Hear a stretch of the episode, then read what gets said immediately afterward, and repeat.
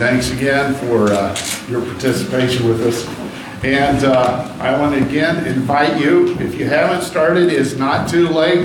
You can even finish the whole Gospel of John this month. And even if you couldn't, it's okay. You could we're reading one chapter out of the Gospel of John on a daily basis. There's 21 chapters, so there's room even in February for falling behind and catching up. We're reading the record of Jesus' life. If you can do this with me, I'm inviting you to do this with me. If you do it with me, we will read through the Gospel of John, the story of Jesus' life, his ministry, the record of his ministry. From John's perspective, we'll read through it 12 times this year. And if nothing else, you will know Jesus better than you did in December of 2020, which is, probably a good thing from my perspective. So I just want to invite you to do that. Please feel free to do that. Oh, by the way, we'll be reinforcing that reading with some of our teaching series throughout the year. We're going to be looking at some things from the Gospel of John throughout the year. So you've been warned and you've been invited. I would encourage you to do it. If you're thinking to yourself, I don't know if I can do it all 12, fine, do it 6. It's not like you're going to get to heaven and get asked how many times you read the Gospel of John in 2021. That's not the deal. Okay, so everybody take a deep breath and go, that's good news. Okay, somebody thought it was good news. What's me? Hey, who doesn't want a little more stability? If you don't want any more stability in your life, please raise your hand. That's what I thought. Everybody would love to have a little more stability. This last year has been full of chaos, and this year has started off being just about the same. We just don't know what's coming next half the time. Wouldn't it be great if 2021 increased everybody's prosperity, all of our prosperity, so everybody had everything they needed? Yeah. Directly or indirectly. I mean, it would be great if all the rich people became generous people too. Yeah. And we are rich people, by the way. We, in this country, regardless of our income level, we're in the top, 10% easily of the entire world. Oh, okay. Don't start preaching that yet. That'll be another sermon. But what about peace and security? I want that. What about you? Peace and security. Amen. The last 12 months with the pandemic and all the craziness going on in the streets and everywhere, the last 12 months has raised so many unique problems. I mean, a pandemic, a global pandemic we haven't seen for 100 years. And everybody, from everything I've been able to find out, they had the same kind of arguments, the same kind of disagreements. I'm not going to wear a mask. That's crazy. You can't tell me what to do. You can't tell me where I can go and where I can do. So those things that everybody else going, why don't you care about people? Put that mask on, right? That whole kind of stuff. 100 years ago, I wish we had written it down someplace and taught it to us in school so that when this one came around, everybody would go, oh, I'm wearing a mask. Yeah, that's the way it ought to go. We're still having the arguments, right? We've all been left wondering, what are we supposed to do? Everything's different.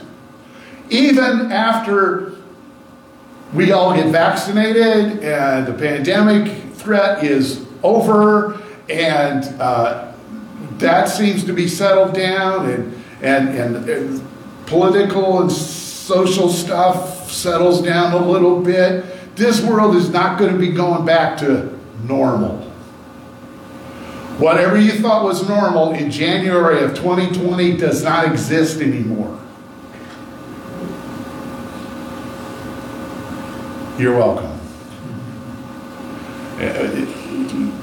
How are we supposed to live in this new world? Wouldn't it be great if everybody on this planet, every single person was safe?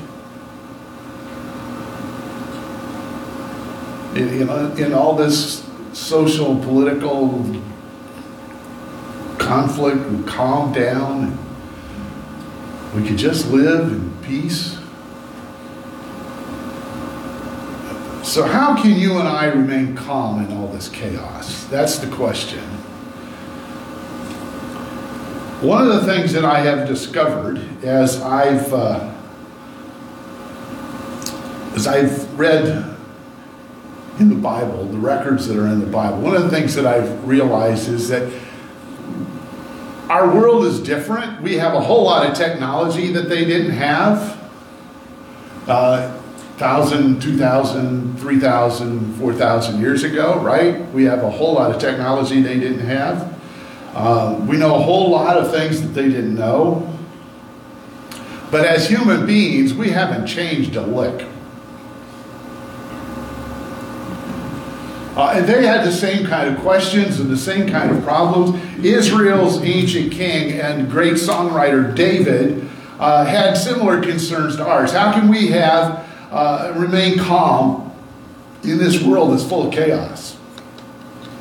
And he recorded some of his thoughts in what we call Psalm 16. And we're going to be looking at that this morning. I want to invite you to follow along with me.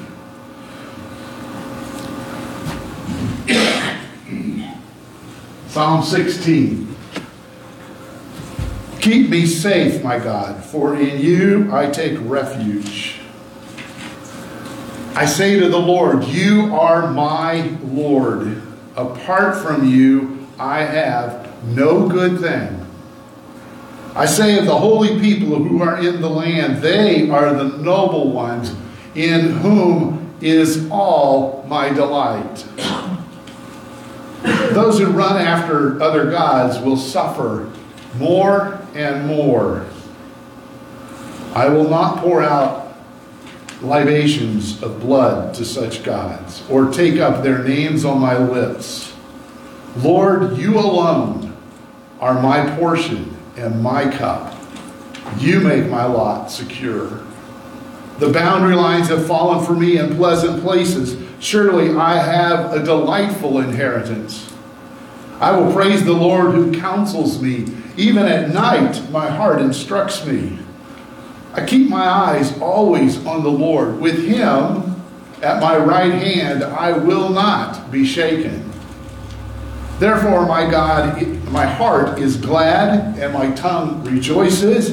My body also will rest secure, because you will not abandon me to the realm of the dead, nor will you let your faithful one see decay. You make known to me. You make known to me the path of life.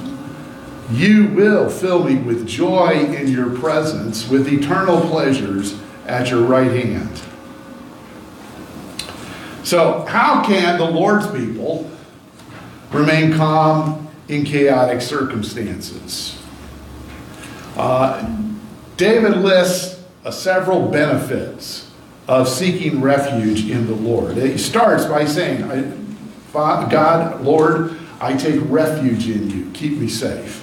So, and then he lists several benefits in this psalm.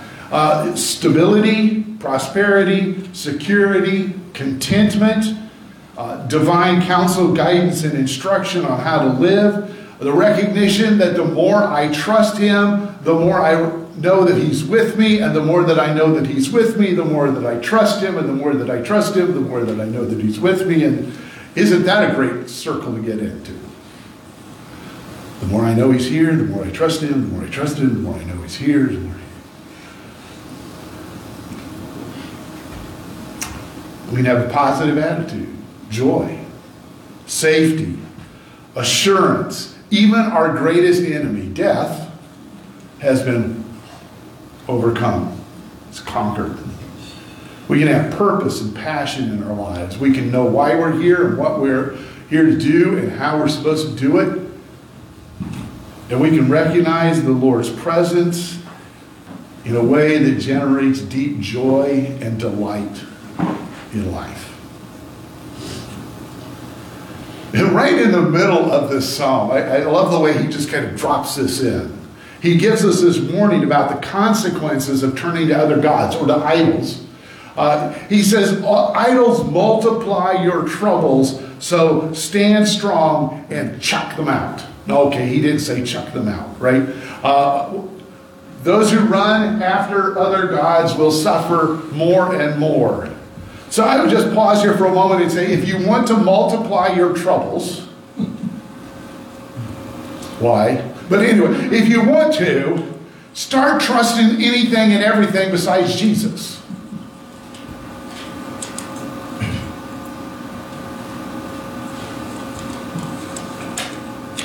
Those who run after other gods will suffer more and more.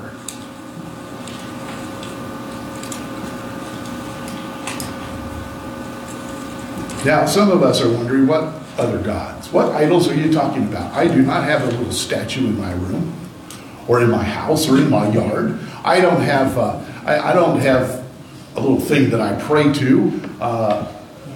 So that's a good question. I'm glad you asked.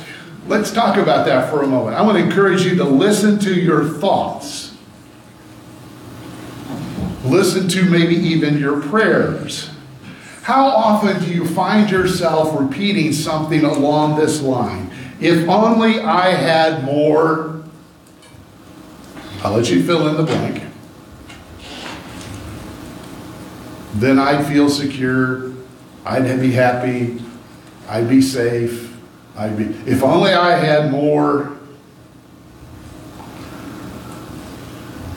See, I think our if only thoughts reveal our idols.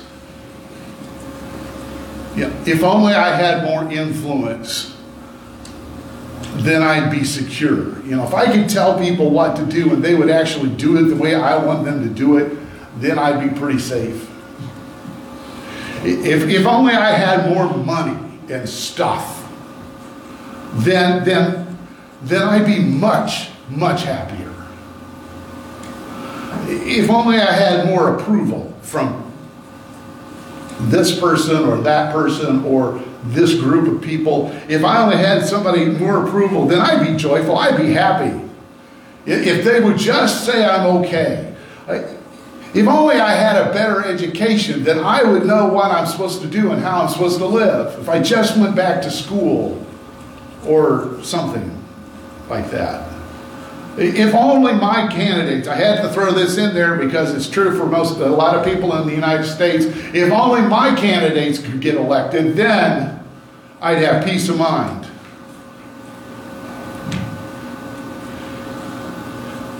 And then there's some of us who've given up on this one, but still think it once in a while. If only I had better looks or better health, then I'd really have a passion for life. I'd really be able to enjoy myself. One of my favorite authors is, I've quoted him several times, his name's J.D. Walt. He says the question is not whether or not we worship, because we will worship. The question is, who or what will we worship? Whatever or whoever it is that we order our lives around in order to make our lives work, that is our God. Worship is about security. Whatever we turn to and attach ourselves for our sense of security, that is who or what we worship. It doesn't matter what we say with our mouths. It matters how we shape our lives. For most people in the United States, whether we want to admit it or not, our God is the almighty dollar. And when it says on that dollar, in God we trust, we basically mean in the buck we trust. For a lot of us, it's money. If we just had more money, all problems would be solved. If they just made that stimulus check bigger for us, we'd be okay.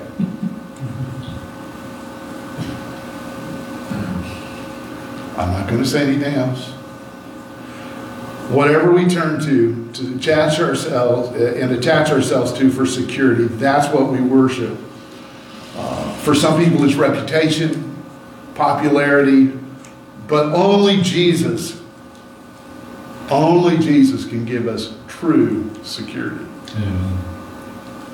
Only He can keep us safe.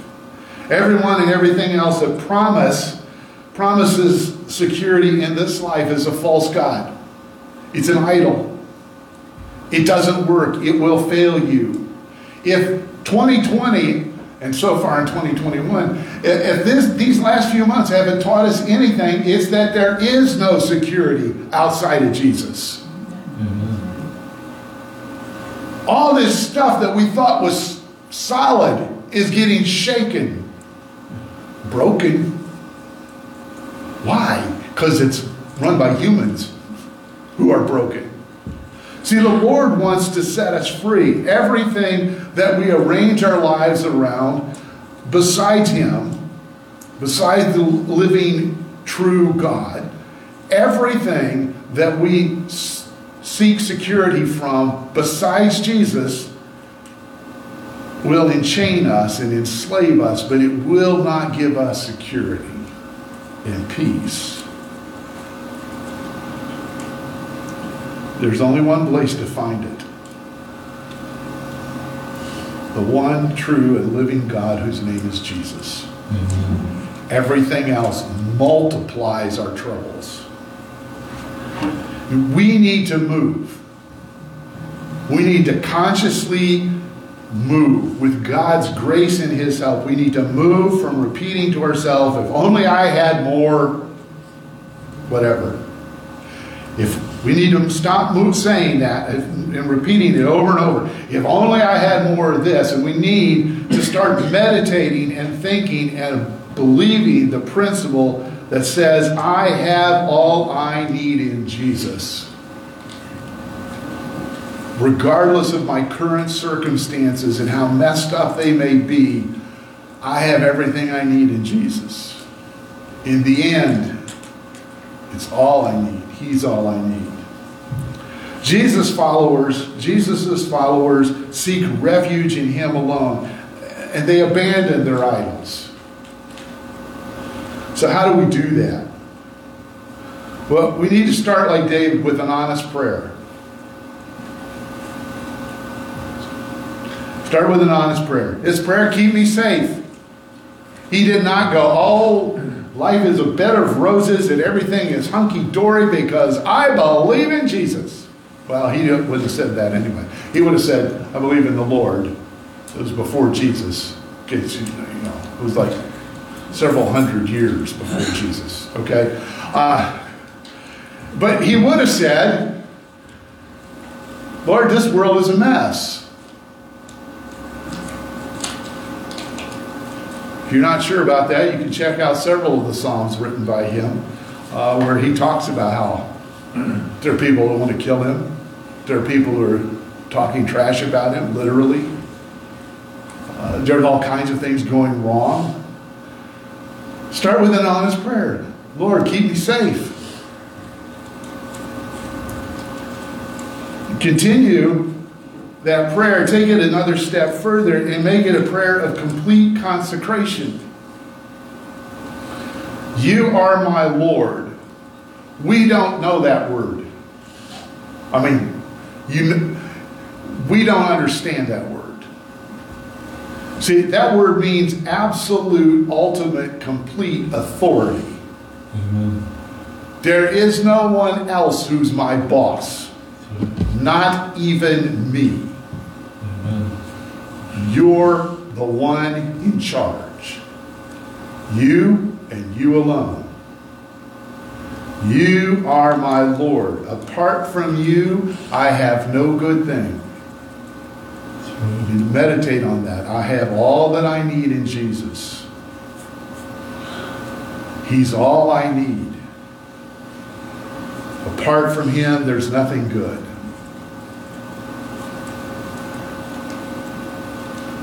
And then he drops in this gem, which makes life really interesting in 2021. Do you see that? Enjoy your fellow travelers. David says, they are the ones in whom is all my delight. Even if they voted for that other guy. even if they didn't vote at all. Even if they disagree with me about X, Y, and Z, or A, B, and C. If they're following Jesus, I enjoy that. I may not agree with them, but I enjoy them. I love them. They are a blessing to me. Mm-hmm. And finally, toss out your idols to simplify your life. Troubles multiply for those who chase after other gods. So toss them out. Now, boy, that's a whole lot easier to write out into a sentence, and it's a whole lot harder to do. Because there's something deep inside of us when we've set up these idols that say, this is what's going to make me safe, and this is what's going to keep me secure, and this is what's going to help me get by, and this is what's going to let go of those things and to recognize that it's only Jesus is hard, because most of those things are things that we can handle, touch, and see. Maybe even hear. There are things that we can measure with our senses. And we can count dollar bills.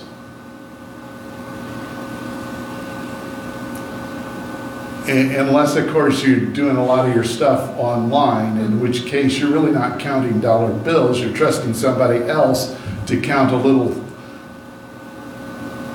thing in your bank account. Electrons.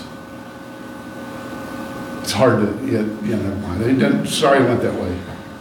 If you're hanging on to this stuff, it's hard to let go of it, because there's a part of you that says, if I let go of this thing that I've been saying to myself, if I only had more of this, I would be secure and safe. And if you let go of it, there's a part of you that thinks to yourself,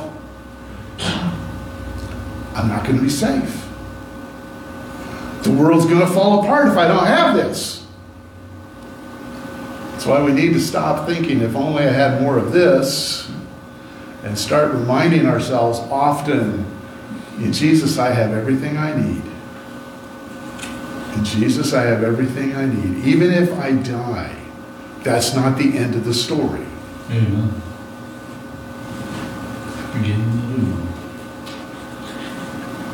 So I want to ask you a question. I want you to think about this.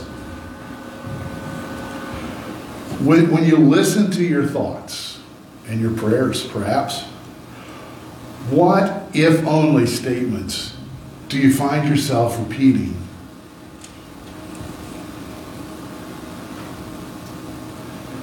And as you think about those things that you're repeating to yourself, do you find Jesus saying, let go of that. I'll take care of you. Do you sense that?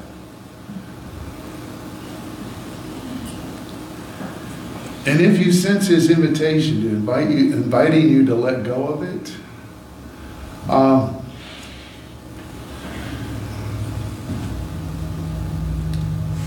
will you toss him? Will you toss that idol? Will you start telling yourself, I have all I need in Jesus. I don't need more of anything else. I have all I need in Jesus. Let's pray.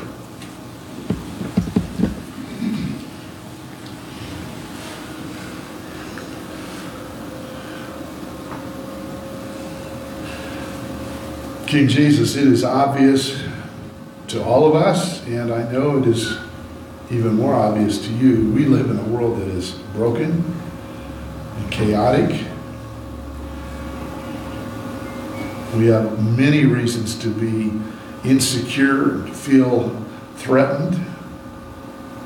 We need a refuge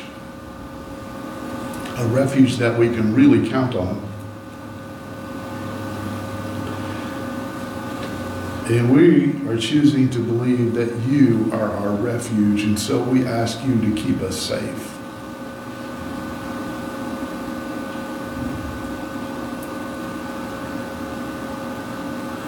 And we give ourselves to you completely. We recognize you as our King, as our Lord, as our ultimate, complete, uncontested boss. We yield ourselves to you. When we say, your kingdom come, your will be done, we don't mean your kingdom come, your will be done if I approve of it. We mean your kingdom come and your will be done in us as it's done in heaven.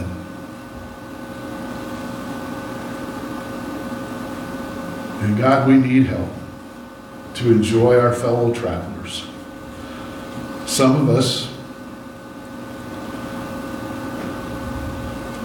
are like your good friend Peter, who opened his mouth and then later tried to figure out how to filter stuff. Or never did figure it out.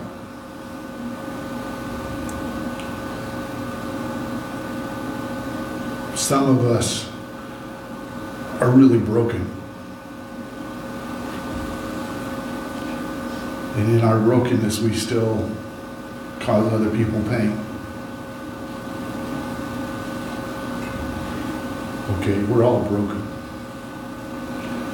And we trust you to heal us and to restore us. But we do ask for this, that you would fill us with a love for each other, in particular, for those who are our fellow travelers.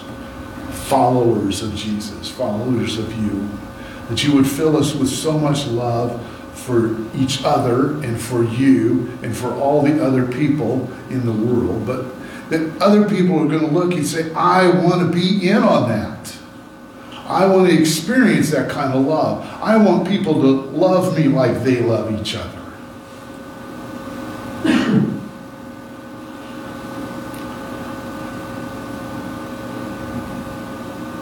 We've tried the arguing with each other thing, and nobody seems to want to join us when we argue with each other.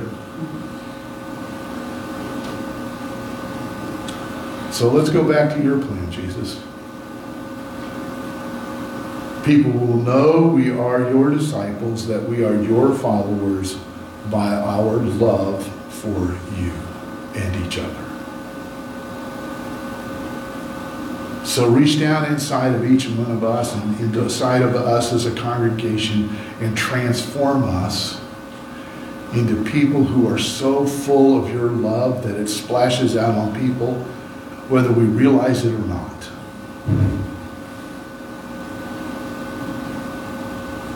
God, help us to toss out everything that we have been tempted and have put our trust in. Help us to just say, hey, you failed me and enslaved me for the last time. In Jesus, I have everything I need. He will keep me safe. He will fill me with joy. He will show me how to live. He will make me safe. He will provide for my needs. Jesus is all I need. Amen.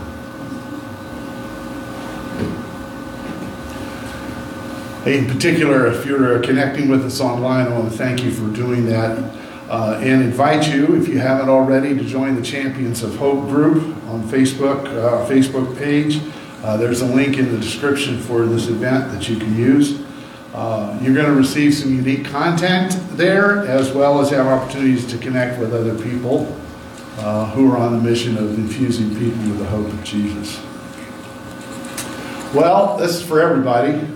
This is a quote from an author that I really appreciate. His name is Henry Nouwen. He wrote these words: "We seldom realize that we are sent to fulfill God-given tasks. We act as if we were simply dropped into creation and have to decide how to entertain ourselves before we die. But we are sent into the world just as Jesus was, Once we start living our lives with that conviction, we will soon know what we were sent to do. Once we start living our lives with the conviction that we were sent into the world to do something just like Jesus was sent, we will find out what we're supposed to do. So, this service, this time of worship is over, but our work is just beginning. You are sent. Go with Jesus.